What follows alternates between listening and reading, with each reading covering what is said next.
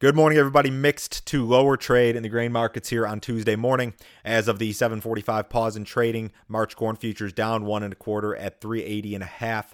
We've got March soybeans unchanged at 884 and a quarter.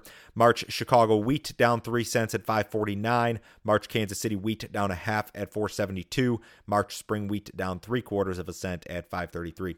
USDA will release its monthly crop production and WASDE report this morning. As usual, the report will be at 11 o'clock Central Time. Traders are expecting very few changes versus last month, although I suppose you've always got the potential for a surprise when it comes to these government reports.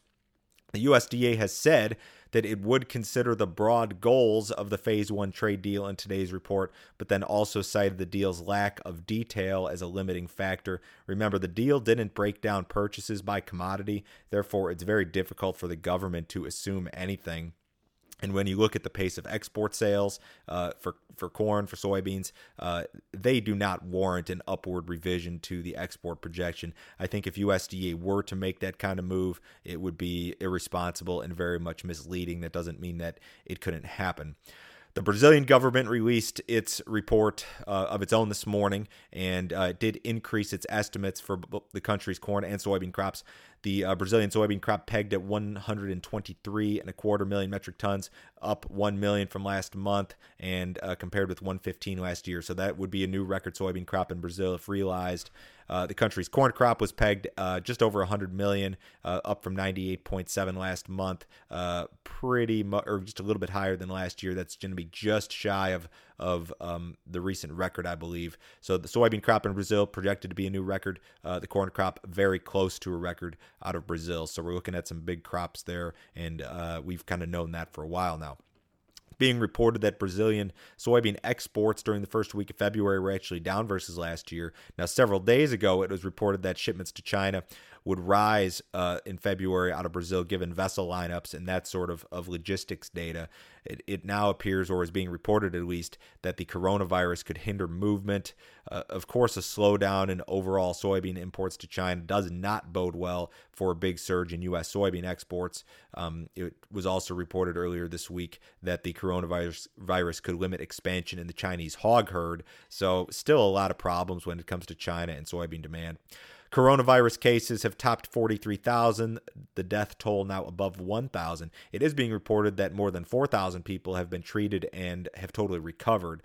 So headlines regarding uh, the virus impact on imports and exports of commodities they continue to swirl. Now, some of these markets have acted better than others. Your your energy markets have have fallen but have stabilized. Crude oil is kind of floating around this $50 mark. Your grain markets have kind of stabilized at current levels. Still some weakness in the livestock. The stock market is just a whole totally different animal. Record high close in the S&P again yesterday. Remember the S&P 500 was up 28% in 2019. It's already up almost 4% this year.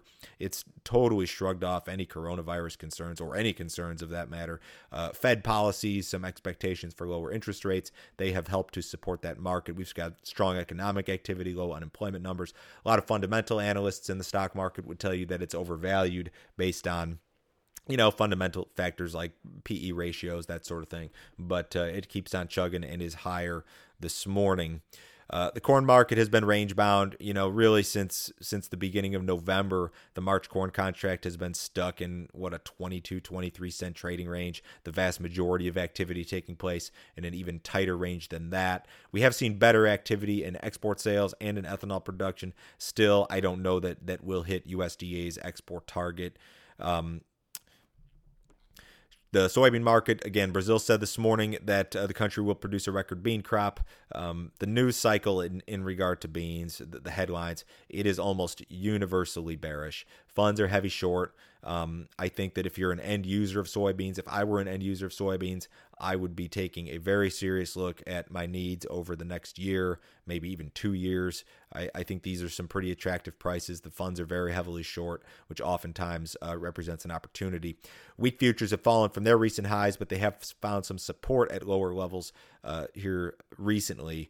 Um, HRW futures have been able to hold a key support zone that 370 down to about 357, or I'm sorry, 4 470 down to about 457. March HRW futures is a big support zone. I wouldn't expect too many big changes from USDA this morning. The cattle market was lower yesterday. Um, box beef market was also lower, so we continue to leak there. We're in the midst of a big time correction in the cattle after a big time rally. Stock market, the Dow is up 110 points ahead of the cash open. The S&P is up 11 points. We've got the bonds down, US dollars up just a few ticks. We've got the crude oil up 93 cents at 50.50. Uh, we've got the gold and silver just a little bit lower. If you'd like some more information, visit my website www.standardgrain.com. Go to that website, click on Grain Marketing Plan, take a look at my subscription service for $49 a month. You get my morning email which goes out every day at 6:30 Central Time. You get my text message service that all that includes my grain marketing alerts. So if you're looking for alerts on, on when I'm marketing grain, uh, that is the way to do it. Jump on that subscription service. Also, check out my podcast. It's called Grain Markets and Other Stuff. It's available on Apple, Google, Spotify, Stitcher, pretty much every podcast app out there. So check out that Grain Markets and Other Stuff podcast. Uh, new episode was just posted yesterday, as a matter of fact. Everyone have a great day. Report at 11. We'll talk to you tomorrow.